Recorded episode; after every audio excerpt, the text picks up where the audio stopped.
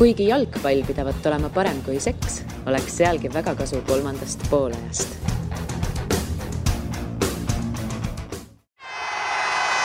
Kuulbet, aus ja eestimaine. tervist kõikidele jalgpallisõpradele. kuna vutti mängitakse praegu kaugel Lõuna-Ameerikas, kus selgub siis järgmisel nädalal uus Copa Ameerika meister, lisaks veel selgub uus tšempion ka Prantsusmaal, kus siis seitsmendal juulil saab lõpplahenduse ja naiste jalgpalli mm. ja lisaks veel ju tehti sel nädala algus ka Aafrika rahvuste karikaturniiriga, siis jalgpall on igal pool meie ümber, aga meie jääme oma juttude ja mõtetega ikkagi kodumaale ning sel nädalal olen mina, Karl Juhkami, kolmanda poole stuudioga sõitnud Maalilisse Viljandisse kus siis hetkel Viljandi järve taustal saan tere öelda neljakümne kuuel korral Eesti jalgpallikoondist esindanud ründajale Kaimar Saagile. tere. no Kaimar, see number, mida ma just ütlesin, see nelikümmend kuus mängu, on seda vähe, on seda palju koondise särgis? vähe, alati tahad rohkem. kuidagi jäi poolikuks. aga kas see arv võib veel suureneda, kas sa ise oled selles suhtes optimistlik? kui mingid eesmärgid peavad ikka olema, kui tahad jalgpalli mängida, et eks, eks mitte kunagi mm,. kui selle koondise juures olles, siis sinu viimane A-koondise mäng on kaks tuhat neliteist aastal, et see oli kaks tuhat neliteist september, Rootsi vastu said mütata seitseteist mängu, see oli Magnus Perssoni periood mm. -hmm. pärast seda on tulnud ka Martin Reimi aeg, et, et kui palju selle ajavahemiku jooksul üldse sinu vastu huvi on tuntud või, või lähenetud, räägitud? oled sa unustatud poiss olnud koondise jaoks? Ma ei, seda ma ei oska vastata selles mõttes, et minu otseselt niimoodi ei ole huvi tuntud. eks, eks ikka vaadatud, ma arvan, et eks ikka nad vaatasid mingeid mänge ja võib-olla siis ei ole piisav. aga neid telefonikõnesid, et ei sellist, koha peale? ei ole olnud selliseid. jah, telefonikõnesid ega midagi. aga kas kui sa enne seda, kui sul neile koondises tippajad olid mhm. äh, kaks tuhat, äh, mis see oli siis? kaks tuhat kaheksa, ütleme kaks tuhat üheksa, kaks tuhat kümme, kui sa seal pidevalt olid, kui sa Taanis olid, kas siis äh, oli see suhtlus, kas sa oskad võrrelda, on see suhtlus nagu selles suhtes muutunud, et tol ajal ikka räägiti, helistati rohkem või tegelikult oligi lihtsalt saadeti see automaatne kutse ja selles suhtes midagi muutunud ei ole? Ma ei oska nüüd tänapäevaga võrrelda, tollel ajal ei, tuli automaatne kutse, räägiti rohkem koha peal. et, et äh, väljaspool siis koondist, et seal väga ei olnud, kui person, kui person tuli, siis, siis käidi küll ühe korra ühte mängu vaatamas. et see oli, jäi üheks korraks ainult, tuldi kohale ja vaadati mängu ja, ja nii nii ta läks. kas sa üldse praegu oled jälginud seda Martin Reimi tagasiastumist ja kõike seda trianglit, mis koondise ümber toimub, et kui aktiivselt sa oled nagu meediapildil pilku peal hoidnud, mida räägitakse koondise hetkeseisust, treeneritest, kõigest? pealkirju ikka loen, päris nii päris nii ei ole, et ma, ma olen vaadanud küll, vaatasin pressikonverentsi ikka vaatasid ja huvi on ikka üleval hoidnud. aga uue peatreeneriga on sul nüüd süda veits kiiremini sees põksumas, et äkki, äkki ah,? ei, selles mõttes, selles mõttes ei, et mina teen, üritan nii hästi teha oma tööd väljakul kui võimalik ja et, et jah, ei ole, ei, mõtle teistmoodi no Aivar Pohlak ütles seal pressikonverentsil välja, et neil on kaks kandidaati välismaalt ja kodumaalt. kui sa mõtled koondise perioodi peale või ka enda klubide peale, kus sa olnud oled, on seal üldse nagu mingit vahet sinu jaoks olnud ajalooliselt, kas peatreener on siis nii-öelda kodumaine või, või, mujalt toodud, mingi erinevus? Äh, mingi erinevus kindlasti on. et äh, või niimoodi täpselt, ma ei tea, arvan, et kodune siis treener äh, võib-olla tunneb rohkem mängijaid ja teab natuke, jah, vaatab teise pilguga mängijaid. et võib-olla see treener, kes on siis väljaspoolt, et ta jah, see, see mängijate tunnetus ja see on võib-olla teine nendel välistreeneril ja kodutreeneril. sul on koondisest kolm tabamust, on sul need kõik meeles? Äh, jah, ühe andsin piirajale ka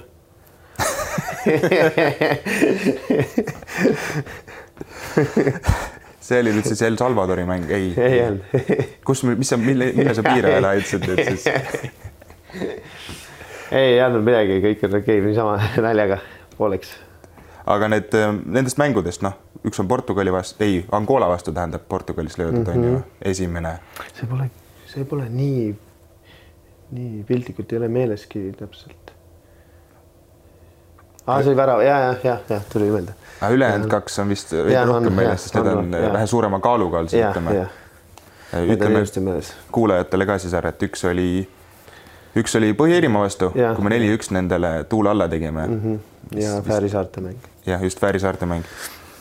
tuleme su karjääri juurde, et, et, et sa oled pärit Viljandist aga ometi on juhtunud nüüd, et praegu, kui sa oled kolmkümmend, oled sa esimest korda Viljandi tulevikusärgiga mm. -hmm. et äh, neliteist aastat hiljem, kui sa oma debüüdi tegid meistriliigas üldse, sest sa tegid need esimesed, need said päris varakult, et ma eeldan, et väikse poisiga oli see unistus või nii-öelda loogiline rada ikka kodulinnast alustada. jah, pigem ikka vaatasid. Mäletan, kui Ragnar Klavas mängis tulevikus. siis ikka vaatasid tulevikku tulevikku selles mõttes võistkonda rohkem. aga kes sind üldse Viljandis jalgpalli juurde tõi, meelitus, oli see su esimene valik mm,? jah, oli mu esimene valik. Pigem sõprade, sõprade kaudu. Ja siis juba oli Jaak Luhakooder, kes, kelle trenni ma läksin aga nii-öelda alternatiivi kõrvale, mõne muu spordiala kõrvale oli sul? ja korvpalli mängisin ka põhimõtteliselt käisingi jalgpallitrennis ja korvpallitrennis ja et need, nende kahe vahel ma pendeldasin. mis siis jalgpalli kasuks lõpuks määravaks sai? rohkem sõpru? pikkus ei ole nii tugev, tonki ei pannud. Et ühesõnaga, kui kaheteistaastaselt ma oleks juba pealt pannud, siis ma saan aru, et tegelikult oleks tege praegu korvpalli, korvpallisaatega. et tuli see valik teha mingil hetkel, aga mitmekülgsus mulle jah meeldis. Et eh, ei teinud nagu ühte asja, siis oli, siis nagu käisid rohkem trennis. Hooaja eel võis ju tegelikult eh, Viljandi tuleviku peatreener Sander Posti nurinat kuulda veidi selle üle, et kuidas te olete ettevalmistuses eh, pealinna klubidest noh, kuu-poolteist maas, et kui teised sisehallis mängisid, siis teie rookisite väljakult lund, et noh, pehmelt öeldes jää peal jalgpallilaadset asja mängida mm. -hmm. kui sa nüüd võrdled seda, mis, mis praegu Viljandis on ja seda, mis tingimustes sina omal ajal nii-öelda jalgpalliga alustasid, on siin üldse midagi võrrelda? muidugi, siin on kunstmuru korralik. vanasti oli seal kruus sellel ajal, libistasid, siis olid kivid olid põlve all, naha all. et ikka palju parem on praegu et tingimused on kõvasti arenenud et midagi on ikkagi head ka, kuigi noh, arusaadavalt seda, et teil halli ei ole, see paneb nagu pitseri selles suhtes.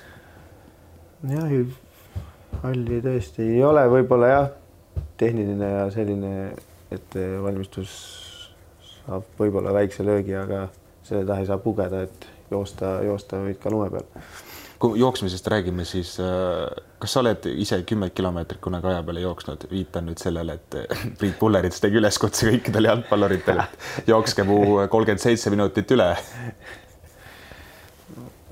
Ma võin spurte panna temaga, rahulikult võtan ära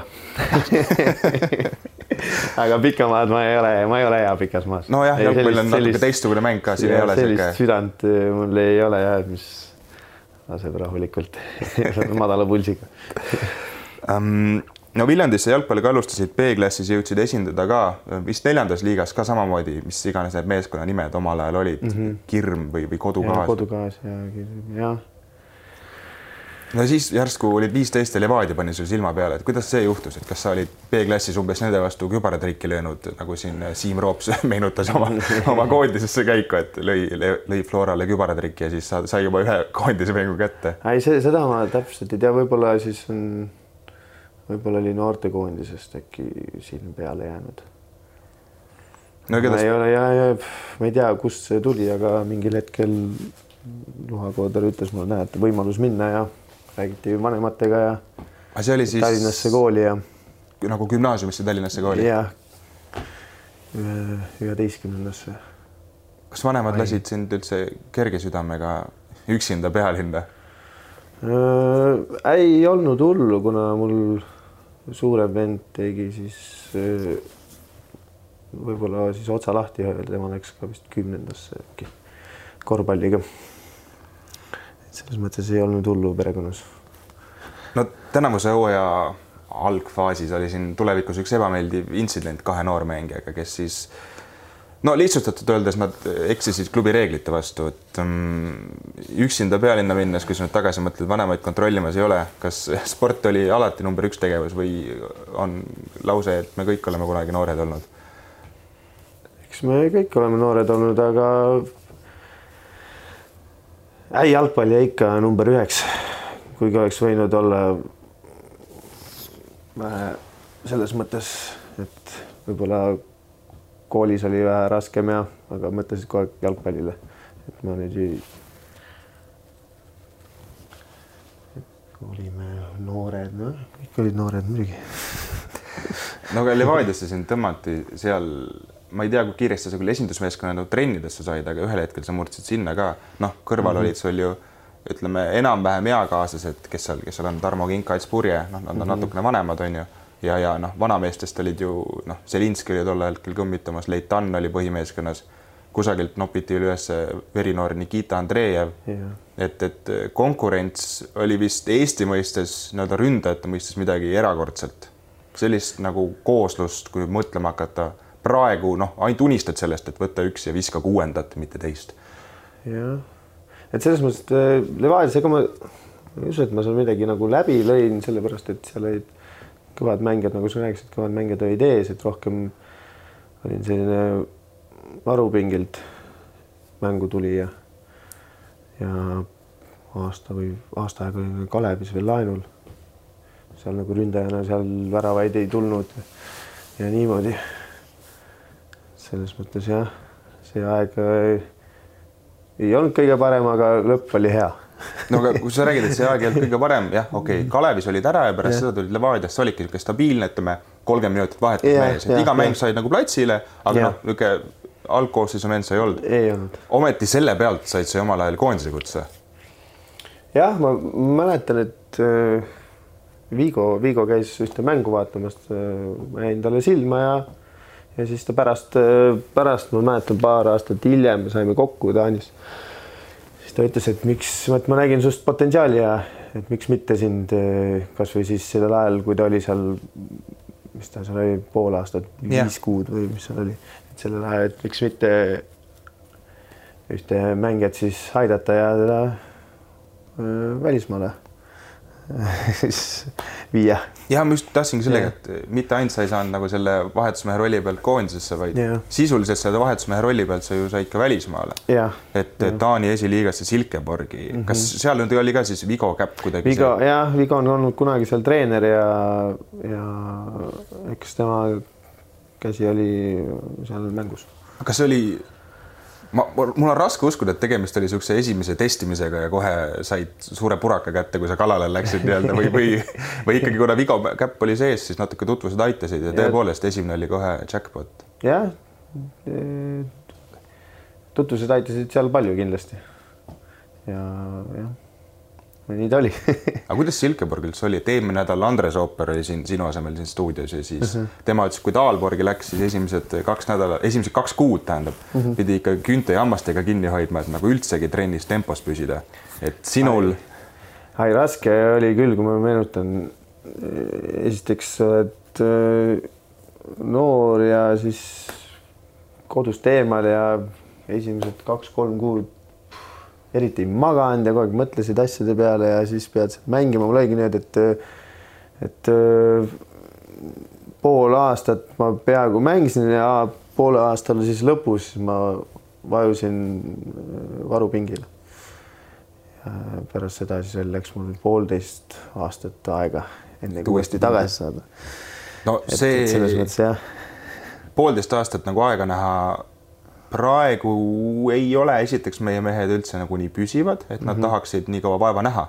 tavaliselt lüüakse enne käega ja teiseks üldse väga palju ei ole ju meil selliseid näiteid praegu koondislastest võtta, kes vajuvad pingile, aga seejärel võitlevadki tagasi mm. -hmm. pigem on see negatiivne toon olnud, et kui vajutakse pingile, siis sinna jäädakse ja pool aastat hiljem on uus klubi. miks sa Silkeborgi jäid mm,? leping oli, leping oli pikk, see esiteks. sul oli kohe mingi nelja? nelja poole aastane oli leping. ja siis eks ikka võitlustahe, et ei, ei, et ma ikkagi ma pean midagi siin nüüd saavutama hakkama ja poolteist, poolteist aastat äh, ma siis kõvasti trenni ja pea maha ja ja nii ta selles mõttes tuli. aga viimased kaks aastat Silkeborgis olid ikkagi ju põhimees.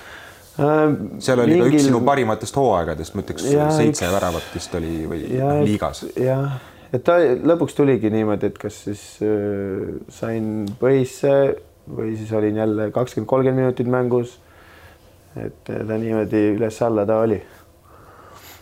aga lõpuks see, mis Silkeborgis sind ära ajas või miks sa sinna ei jäänud, keskkonna, keskkonna muutus või, või? Jah, et äh, ei, nad pakkusid mulle seal lepingut ja kõik oli nagu tipp-topp, aga kakskümmend, ütleme kakskümmend, kolmkümmend minutit sellel hetkel ma tahtsin natukene rohkem. ja siis ma mõtlesin, et okei okay,, et, äh, et esiliiga pakub, sellel ajal meistriliigas mm, -hmm. et esiliiga pakub, et lähen alla, et saan rohkem mänguaega ja kui suur see tasemevahe üldse on, ütleme Taani meistriliiga ja mm. esiliiga?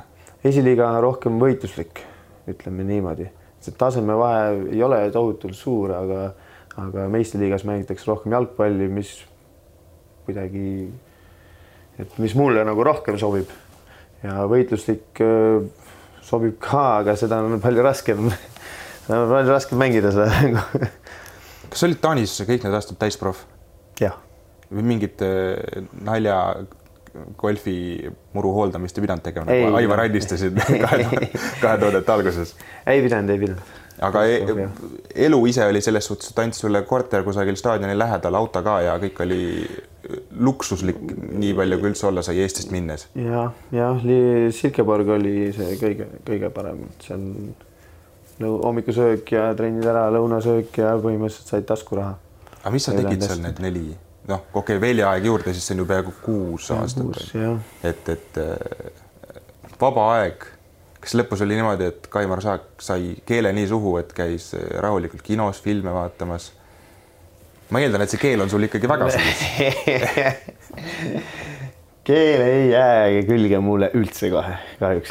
et see on juba kooliajast, et matemaatika ja füüsika, et need olid palju lihtsamad asjad, et keeled, näiteks inglise keelt ma ei osanud, siis kui ma läksin, ma ei osanud seda inglise keelt.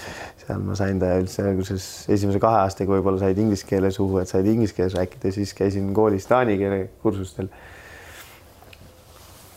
mõned lasteraamatud ma läbi lugesin aga, aga jah, et jah, ei küll niimoodi ta ei jäänud külge jah, kahjuks aga vaba aeg, kuidas siis, sudokusid ometi lahendad päev otsa ja? selles mõttes, et oli ju välismaalt äh, mängijaid ka, kellega me siis rohkem mm, rääkisime ja, ja koos vaba aega veetsime, et siis oli ikkagi inglise keeles käis ka kõik.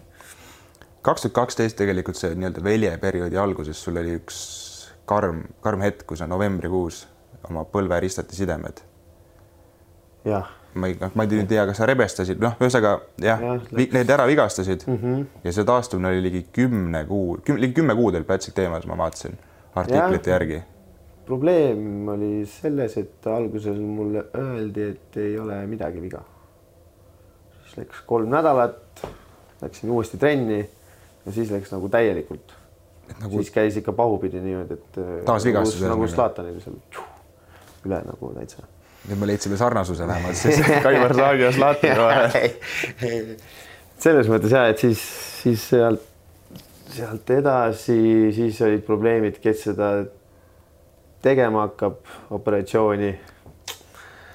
vot jah, jah, nüüd see aega võttis see, aga muidu, muidu kui pärast operatsiooni ütleme, olin kuus kuud, siis ma sain juba, siis ma olin väljakul teistega koos juba tegin trenni ja kas taastumisprotsess on keeruline ka sellise vigastuse puhul? mingi mingi hetk jookseb mast maha nii-öelda siis või, või? No masti maha, mast maha ei jookse, kuna sa pead tegema nii palju, siis mul oli hommikul ujumine, lõuna ajal teed seal jõuharjutusi, õhtul oled juba väljaku peal, et kolm korda päevas kuni pühapäevani vaba, niimoodi ma siis ütleme viis kuud ikka rapsisin.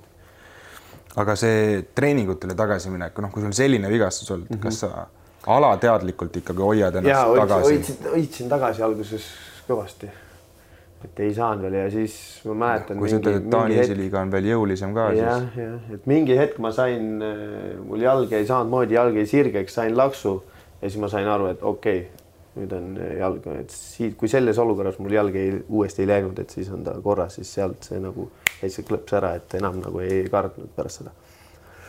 sa oled mänginud aasta ka Norra teises liigas mm -hmm. Nübergsundi eest mm,. kuidas nüüd sellega lood on, kas tõesti välismaa tugevuselt kolmas liiga on ja, ja selle meeskond on nagu tasemel tugevam või vingem kui meie meistriliiga sats? Sest noh, pealtnäha see tundub jabur, aga mis on nagu, mis on reaalsus, sina oled seal sees olnud konkreetne võistkond võis jääda mingil määral natuke alla. aga seal oli, seal olid paljud võistkonnad, kus meistriliigast just, et enam meistriliigas ei saa mängida, kuna on juba näiteks karjääri lõpetamas. Ja kui sul on sellises eh, liigas kolm-neli tükki on sul vastas nagu vastasvõistkonnas sellise kaliibriga mängijad, see tase nagu oli mingil hetkel väga kõrge et pandi niimoodi vurr käima, et sa ei saanud arugi, mida, mida siin Eesti liigas suudavad võib-olla üks-kaks võistkonda. et selles mõttes väga raske on seda võrrelda, väga raske on võrrelda, et kus, kumb nüüd see aga ikkagi oli see, et ka nii-öelda Norra tugevuselt kolmandas liigas suu jäi ammuli, mis platsil toimus. jah, jah. oli, oli mängijad, kes tulid ja võtsid ette kaks-kolm mängijat ja lõid värava. Eesti liigas sellist asja on nagu oma siis messisi väga ei ole no tänavuse hooaja eel enne esimest kodumängu sa kiitsid väga Viljandi publikut ja su tsitaat oli järgnev. Väga hea tunne on, et kolmsada pealtvaatajat oli kohal, nägin tribüünil sõpru ja tuttavaid, hoopis teine asi kui Norra teises liigas kusagil metsa vahel, kus sääske on rohkem kui inimesi palju huvitavam on mängida. mis seal Norra teises liigas sind siis hoidis kui... hoidis mind eh, treener, mulle väga meeldis eh, sealne treener, keda mängis ka Taani kõrgliigas, tema mängis Sönderjus, kes samal ajal kui mina mängisin Silkeborgis. ja meil selles mõttes, et eh, siiamaani räägime ja helistame ja et, et hea klapp oli seal, et see mulle meeldis ja kui me räägime seal nüüd puude vahel sääskide keskel olemisest, siis tingimused äh,. tingimused olid äh, okeid, kuna oligi niisugune vaikne koht, palju võistkondi seal ei olnud, et iga kell võisid minna väljaku peale harjutada, teha oma asja põhimõtteliselt. et ei olnud seal mingeid niisuguseid jõusaali olid lähedal. aga Nübergsund, ma jään nüüd vastuse võlgu, jäi mm., jäi eeltöö tegemata Jah. ei olnud vist väga suur linn. et, et olnud, äh, vaba aeg oli Põhja-Jäämeres või, või kala püüdes või kus ta täpselt asub seal? matkal sai käidud palju, mäest ülest, mäes all, mäest alla, ta on seal Rootsi piiri ääres. ja see on siis suusakuurort, et põhimõtteliselt äh, kõik need hütid ja need olid suvel siis tühjad, et me jalgpallurid, jalgpallureid siis suunati sinna hüttidesse. või siis tänapäeva Ghost City, et kedagi seal ei olnud ma küsin sult sama küsimuse, mida eelmine nädal äh, Andres Ooperit torkisin mm. -hmm. kas pigem olla Eesti liigas kolmekümne kuue mängumees või kusagil välismaal, noh, tugevamas liigas siiski kümne mängumees?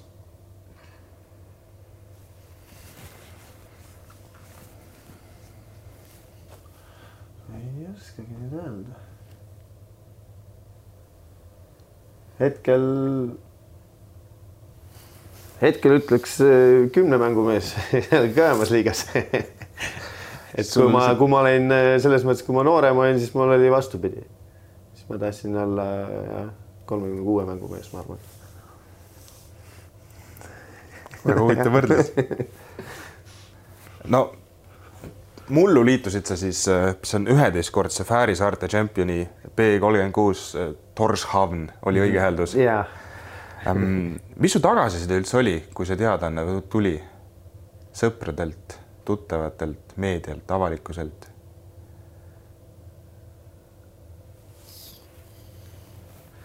ei.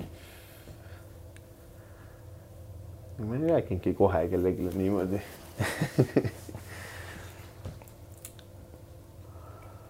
no see viide on nagu sellele, et noh, Fääri saared tundub niisugune naljakoht meil Eestis, aga tegelikkuses.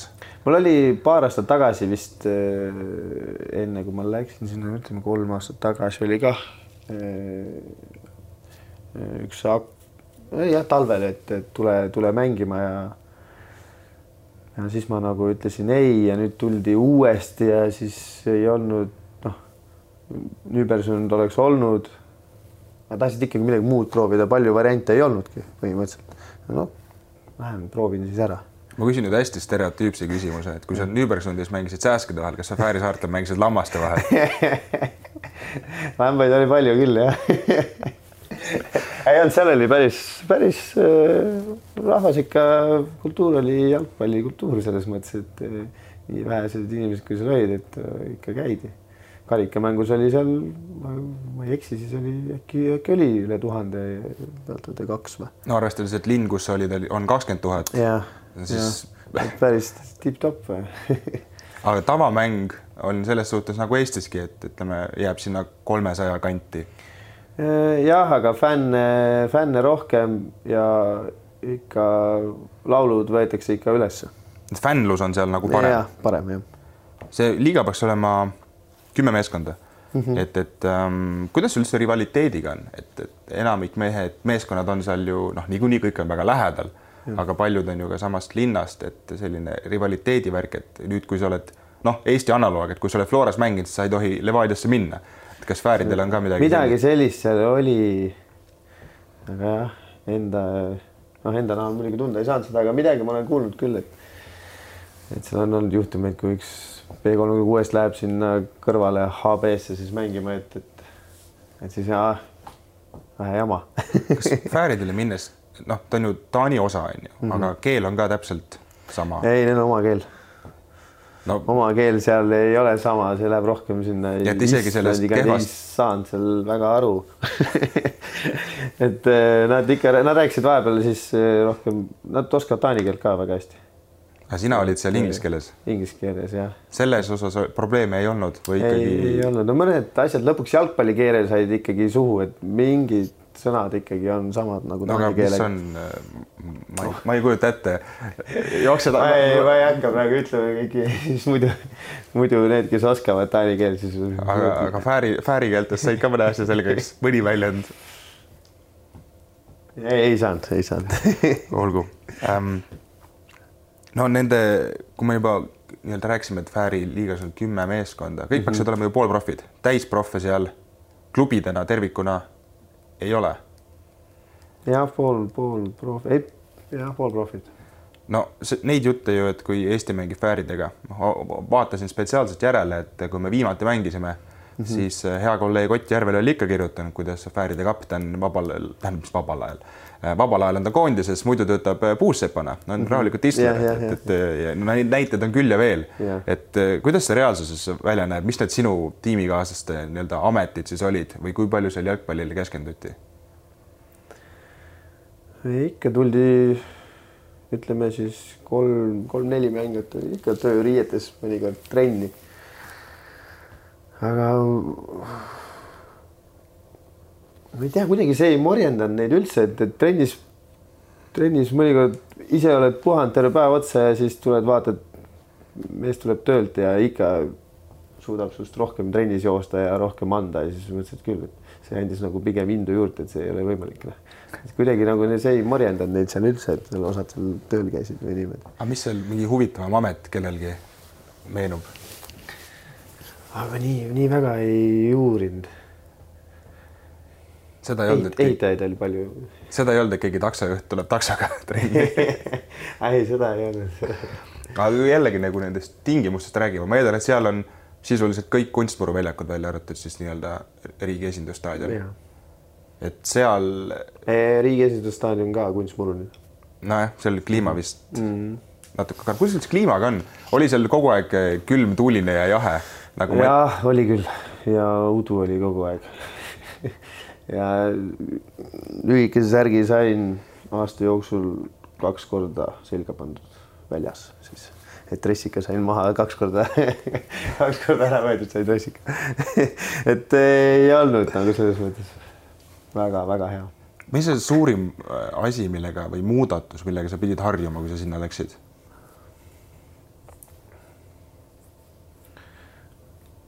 Muudatus. Oligi, no põhimõtteliselt oligi tuul, tuul oli kogu aeg. see pall, kuidas ta lendab, muudab suunda kogu aeg, et see on vähe. see niimoodi on jama. Niimoodi on jama, et see oli põhiline asi, et põhi, muidu elatakse ikka samamoodi nagu mujal Skandinaavias, siis mõtles, et ikka natukene nagu taanlased rohkem rahulikud no, ja. kui see üks klubi, ma vaatasin, DB on lühend, ma seda pikka nime isegi ei ürita väljendada uh. -huh. oli nagu teistest allpool, seal nii-öelda eraldi saare peal, et kuidas üldse fääridel see rändamisega oligi, et rahulikult praami peale bussiga ja siis kaks tundi loksume või? jah, et üks, üks võistkond oli jah, et kahe, kahe tunni sõit oli praamisõit. aga muidu, muidu oli, on sillad ikka, mitte sillad, vaid tunnelid läbi puritud ja sai autoga põhimõtteliselt igale poole et nelikümmend viis minti sõitu ja teisel pool neid, teisel pool saari, et et see oli lihtne seal. no fääridel kokku on viiskümmend tuhat, Torshavnis oli kakskümmend tuhat. Ehm, said sa selle aastaga seal nii tuntuks, et äh, läksid poodi, siis oli, oli tšau sõber juba kõigile, tuntisid tänava peal ka ära? ei, tunti, tunti küll jah, et äh, suve lõpupoole oli juba jah, et ikka inimesed äh, noogutasid ja inimestena on nad, kui eestlane sinna läheb, kas ta saab seal jääda rahulikult eestlaseks niimoodi, et mitte keegi teda kunagi segama ei tule? Või, või, või fääri? ei, fäärid on ka no natukene nagu eestlased, ütleme kui sa saad lõpuks sõbraks, siis nad võtavad sind väga omaks, et alguses läheb aega, et ei ole päris, päris sellised nagu taanlased on, kes on väga sellised kohe väga sõbralikud ja lahtised huvi pärast vaatasin, et Fääri saarte nii-öelda suurimate väravaküttide seas sel kümnendil on olnud ka nigeerlasi ja brasiillasi, et ja, ja. sinu perioodil oli seal nii-öelda sinust, kas sa olid kõige eksootilisem mängija Fääri, Fääri, Fääri saartes? ei, seal oli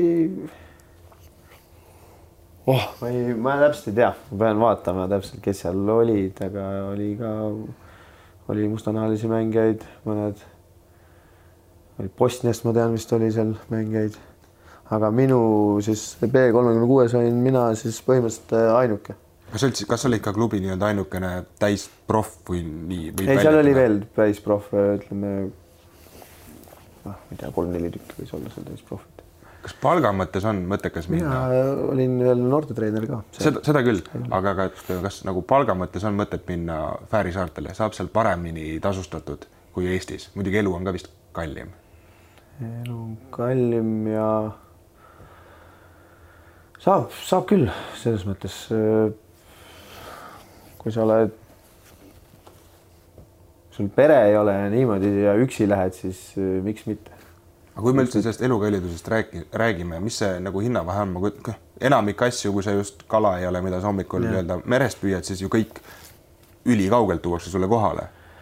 Eestis on ka nii kalliks läinud, et see vahe ei ole erilist, erilist midagi, arvestades, et jah, arvestades palgavahesid.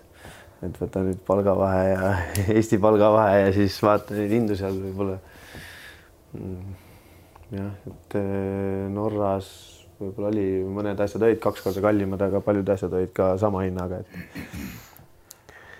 aga kui me räägime sellest, eh, toidust, kas mm -hmm. oli ainult kala siin, kala seal, natukene ei, hüljest? natuke lammast et, et ei olnud päris nii, et said ikka kõike. Ta, Taanis või Rootsis on see legendaarne mädanik kala, mis Jaa, iganes kusagil pütis peab olema. Kas sa selle afääridel midagi analoogset, väga, väga traditsioonilist, mis umbes tegelikult ei kõlbagi peaaegu mekkida, eksisteerib? jõudsid sa selleni? ei, selleni ei olnud, selles mõttes vaalaliha sain proovida. aga ei, ei mekkinud, need panid seal osadel kahe suu poolega sisse ja ühe võtsin ja see uh. Kui tekstuuri peaksid kirjeldama, siis kas on, oled sa midagi analoogset üldse kunagi, ei ole, ei ole, ei ole. midagi nii erinevat ikka? jah, see on täitsa erinev. sa oled Levadiaga, kui ma ei eksi, siis kahel korral tulnud Eesti meistriks mm. -hmm. aga noh, siis te olite ikkagi noh, favoriidid, noh, Fääridel B kolmekümne kuuega, noh, te olite ka nii-öelda esiotsa sats, on ju, aga, aga noh, meistritiitlist jäite ikka noh, sama väga kaugele, lõpuks pronksmedalit kaela saite, et kahe punktiga edastasite selle konkurentsi, tõsi, noh, karikasarjas tuli see jackpot ära Jah. et äh, kas sa kujutasid, kujutaksid kunagi ette, et sa võiksid öelda, et minu karjääri suurim triumf on Fääri saarte karikavõit? aga miks mitte, selles mõttes ikkagi välismaal eh, eh, mingi karikas saada, see on ikka, ma arvan, see on kõva sõna. kui, kui, kui suured need käärid üldse on Fääri, Fääris nüüd nagu esimese ja kümnenda meeskonna vahel? kas näeb samamoodi nagu siin aeg-ajalt kahjuks need tulevad, need null seitsmed, null kaheksad? et seal juhtub, aga ma arvan, et ma arvan, et vähem. mingit tohutut võitu seal minu arust ei olnud. et äh, päris ühtlane oli, oli raskusi tagumise otsaga või siis jah, no lisaks karikavõidule jäi näppude vahele see euroteekond, mis nagu mm, -hmm. mis, kui Eesti klubi või sellise teekonna teeks, see oleks väga äge. Ja kuna te tegite seda Fääridel, see oli väga äge, et kõigepealt Jah. siis penaltiseeras nipet-näpet saite Gibraltari satsist jagu. Jah, siis äh, saite Montenegro klubiga Podgorica Titograd natukene madistada, no see, see tõi, see võit teil tõi teile koju kätte siis Istanbuli Hiiu Besiktase, et äh, jah. kui suure hullumaja see seal saareriigis püsti pani, kas sel hetkel oli jalgpall tänavapildis igal pool ja, ja kõige suurem sündmus riigis? kindlasti oli. et see juba, et me sinna Besiktasega mängima saime, et see juba oli väga suur, et, et siis, kui lõpuks Besiktas tuli, et siis oli nagu inimesed maha rahunenud, ma arvan lootsime, et ei saa seal mingit tohutut sauna, aga kaks, kaks-null oli kodus minu arust. Aga Besiktases läks jah, väga raskeks, seal meil tuli kuus oli kuus jah? oli küll jah, jah, jah. portaali Transfermarkti andmetel äh, oli Torshavnis mullu esimest korda, kui sa jõudsid karjääris välismaal siis kahekohalise liiga väravate arvuni. et seal oli kirjas, et üksteist suli neid sul kokku mm,. kas su mängija stiil ongi natukene teine, et, et, et ma ei tea, mustale tööle rõhub, et neid tabamusi ei pruugi nii palju tulla või, või et statistikana sa ei, statistikas ei pruugigi kajastuda alati see, mida, mida sa platsil teed. võib, võib-olla, võib-olla küll, võib-olla küll, et noh, et võib-olla on sattunud ka, et ütleme, ütleme, ei olnud nii ründaja nii soosiv see olukord, et ma tohutul määral, võtan nüüd aasta kokku võtta, siis need võimalused, mis olid päris palju, päris paljud lõin nagu ära, et ei olnud niimoodi, et äh, see on mingi ütleme üle kümne siis kogu aeg mingi mängus mingi viis võimalust ja ühe löön ära, et sellist asja ei olnud, et kui ikka ikka tekkis, siis ma suutsin selle ära lüüa ja ja et selles mõttes, et et kõik okei okay,, noh, statistika järgi jah, statistika järgi raske võistkonda nagu kokku panna, et statistika ei, ikkagi ei, ei näita seda kõike. Palju sa üldse loed, jälgid seda, palju sa väravaid suudad kõmmutada aastas? mitte väga. ei, selles mõttes, et tore on muidugi väravat lüüa, aga kokkuvõttes on ta ju võistkondlik mäng, et, et jah, selles mõttes, et äh, väravasöödud võivad olla ka väga head ja see kolmas siis eelnev sööt või kuidas sa ütled mm, -hmm. see ka võib Hokisööt. Jah, jah, et see, võib ka olla väga-väga tähtis, et et pigem see, et selles mõttes, et on ikkagi võistkondlik mäng. no Eesti koondisega oli ka tänavu nüüd, kui noh, Reim ja peatreenerite brigaad tagasi astus, oli see teema, et juttu sellest viiesest kaitseliinist, et mehed mm nagu tegelikult lõpuni ei, ei harjunudki ära, sest koduklubides kõik askeldavad neljastes ja noh, see muutus ikkagi on teine, nad ei puutu kokku selle viiese süsteemiga, et kuidas on -hmm. lood noh, ründajatega, et A-koondises, Eesti koondises, kui sa mängid, sa pigem pead tegelema sellise musta tööga mm, -hmm. vastaste platsil suunamisega, noh, strateegilise nii-öelda ründetööga. et noh, mis ütleme, et Viljandi tulevikus sa tegeled enam-vähem samasuguse asjaga. aga kui sa nüüd tuled Levadiast või Florast, kus sa oled harjunud palli saama, sellega lustima ja tralletama oh, ja neli venda jookseb veel kaasa. see meeldiks et, et kui keeruline on näiteks tulla, kui sa nüüd oledki kolm aastat mänginud Levadias ja harjunud ainult ründama, ründama, ründama ja nüüd lähed koondisesse, kus stiil on täiesti teine. kui lihtne see üleminek on? sest noh, kaitsjate puhul me tõime seda esile, aga tegelikult ja. ju see on ju igas, igal positsioonil, no mitte ainult ründes. kindlasti, ei see võib olla, see võib olla väga raske teatud mängijatele. see on selles mõttes, et sa pead kogu aeg peab mõte olema, et äh, kaitse, kaitse, kaitse. Isegi kui me ründame, pead mõtlema selle peale, et mis saab, kui nüüd järsku kaotame, et kelle, see ei ole nii lihtne jah aga sulle endale meeldiks äh, olla ikkagi see, kes lustib seal ründes, ma saan aru. ei, seda küll, seda küll, aga noh, peab tegema, oled põhimõtteliselt karjääri jooksul olen seda musta tööd või sellist kaitsvat rolli väga palju mänginud. et ei ole olnud tohututes tippklubides, kes seal valdaks seda palli väga palju ja ole seal ees ja löö ära selles mõttes muidugi. et pigem rohkem on olnud selline roll jah. no sa oled praegu Viljandis ka noortetreener mhm. paralleelselt. U neliteist on vist see rühm, kes sul siis yeah. antud on, sellele said sa esimesed triibulised mullu vist, kui seal Fääridel anti U viisteist said sulle juhendada yeah.. no sa ütlesid ise, et taani keelt sa väga ei oska ja ega fääridel on üldse oma keel ja, ja. inglise keele said sa ka umbes suhu hiljem, et räägi nüüd täpselt ära, kuidas see fääripoiste juhendamine välja nägi ei, tegelikult oli niimoodi, et äh, poisid seal oskasid äh, väga hästi inglise keelt, kolmeteist, neljateist aastased. panid inglise keelt väga hästi. ma ei, alguses ei uskunud, ma alguses mõtlesin, mis jama on, aga nemad ütlesid, vanemad ütlesid mulle, et ei, ei, nad oskavad inglise keelt väga hästi ja ja kui said nagu selles mõttes äh, nendega sina peale, siis ei olnud probleemi, siis keegi ei häbenenud seal. pigem tegi nalja, kui seal mõned sõnad omavahel seal sassi läksid, et, et see sai inglise keelega hakkama. aga sõna kuulati siit, oli see autoriteet suurem, kuna sa olid ikkagi välismaalt ja koondislane ja? jah, ütleme jah, et äh, aasta jooksul ikka tuli mõni trenn ette, kus pidid kokku kutsuma ja ütlen, et okei okay,, aitab, lähme minema aga seda ka oli, poisid uurisid, kes sa oled või sind guugeldati, et. Äh, ja, ja ikka, ikka, et läks seal paar kuud aega ja küll guugeldati ja oi, sa oled seal mänginud ja seal mänginud ja et, et äh, see kindlasti aitas mind. Äh, jah, see just, et selle kuulamise osas. palju sul üldse abilisi oli? ma eeldan, et sa päris üksi ei pidanud seda kahtekümmet viit poissi kantseldama. oh, mul tuli ühe korra trenni kolmkümmend kuus ja ma olin täitsa üksi. siis ma mõtlesin küll, mis ma nüüd teen aga jah, nad, sain, sain hakkama, tegin kahte gruppi ja kuidagi üritasin, see kõige parem kvaliteet sealt trennist ei tulnud, aga alguses ütleme siis oli üks või kaks kuud oli mul nagu abilisi ja mida rohkem edasi, siis, siis nad jätsid mind nagu selles mõttes rahule ja ma sain üksi teha, ütleme niimoodi. enne seda sul nii-öelda treeneri kogemust? ei, ei olnud, ei ole olnud mingisugused jalgpallikoolid, kus pead olema päeval, siis tegema mingeid harjutusi noortele, et see seal ikka oli, aga. no aga jah. esimesel aastal siis liigas kolmas koht ja, ja karikafinaali samamoodi välja, et mis hinde paned väga hea, väga hea kusjuures selle karikafinaali juurde tulles äh, ma lugesin Sokkerneti intervjuust, et see toimus hommikul kuus viisteist oli finaali algusaeg. kuus viisteist. vabandust, üheksa viisteist ja ta võis olla et küll päris hommikul. väga hommikul.